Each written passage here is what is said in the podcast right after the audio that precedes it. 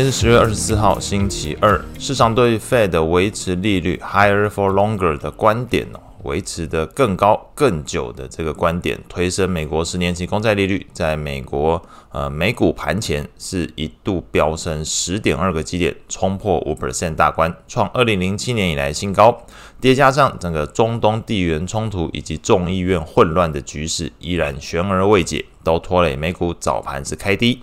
盘中传出知名的避险基金大咖 Bill Ackman， 他是表示自己已经把30年期美债空头平仓，认为当前全球风险比较大，经济放缓的速度快，那消息公布之后，美债利率高档回落，10年期美债利率由升转跌，一度是下挫了 9.5 个基点，来到了 4.828% 的一个位置。那随着美债利率似乎出现了一个短线见顶的一个迹象，投资人也开始重新抄底大型股以及上半年领涨族群，中场纳指由黑翻红，小涨 0.27%， 不过其他的四大指数还是收黑，标普连五跌，创今年5月以来的新低，罗素2000指数跌幅 0.89%， 表现最差。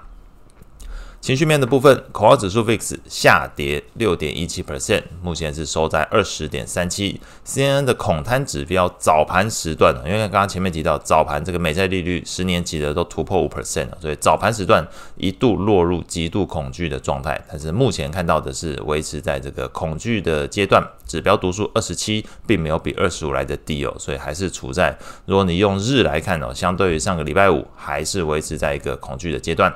另外一方面可以观察整个市场情绪的还有一个指标油价，那油价在昨天盘中是开始大幅回落，中场来看是重挫 2.24%， 收在每桶 86.11 美元，那显示整个市场对于中东地缘冲突的担忧目前看来有些趋缓。整体盘面上，中概股又再度的领涨，金融中国指数 ETF 上涨 0.97%， MSCI 中国 ETF 上涨 0.59%， 是整个盘面上表现居前。那同时，中国这样上涨也通常会带动这个欧元区，所以昨天来看 MSCI 欧元区 ETF 上涨 0.63%。 美股的部分主要表现比较强势的是落在纳指，然后股债 60-40 配置以及标普50 ETF，表现是相对比较出色。反观另外一个角度，中小型微股的罗素2000下跌 0.85%， 标普等权重的 ETF 是下跌 0.63%， 这明显是比较差那隐含整个市场在情绪回稳之际，投资人目前是买大不买小的一个概念。类股来看，表现最好的同时也都是上半年领涨的通讯、非必需消费还有科技类股。领涨股票包含脸书是上涨 1.74%， 亚马逊上涨 1.11%， NVIDIA 上涨 3.84%。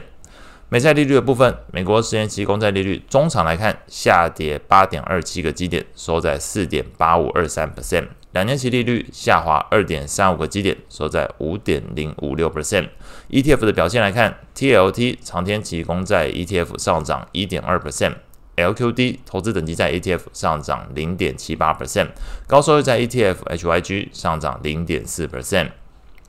外汇市场部分，美元指数是跟随美债利率以及避险情绪降温而回落。中场来看，美元指数跌幅 0.53%， 收在 105.6。 那随着整个美债利率冲高呈现回落的一个迹象，美日利差又收敛了。那这个雅股时段一度贬破150大关的日元，中场反而是升值 0.11%， 收在 149.67。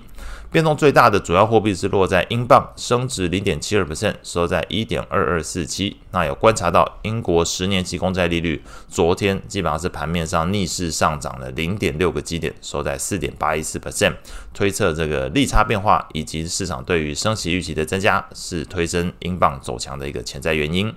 后续关注的项目蛮多的，这礼拜蛮多事情的。以经济数据来讲，美国、英国、欧元区的 Markit PMI， 还有美国的耐久财订单、第三季的 GDP， 还有美国的 PCE， 这都是经济数据的部分。财报的部分，微软、Google、Meta、亚马逊、通用汽车、福特汽车，还有波音都会公布财报。外汇市场部分，加拿大跟 ECB 都在这礼拜有利率会议，所以蛮多层面的事情可以值得大家关注。以上是今天所有的内容，祝大家有美好的一天。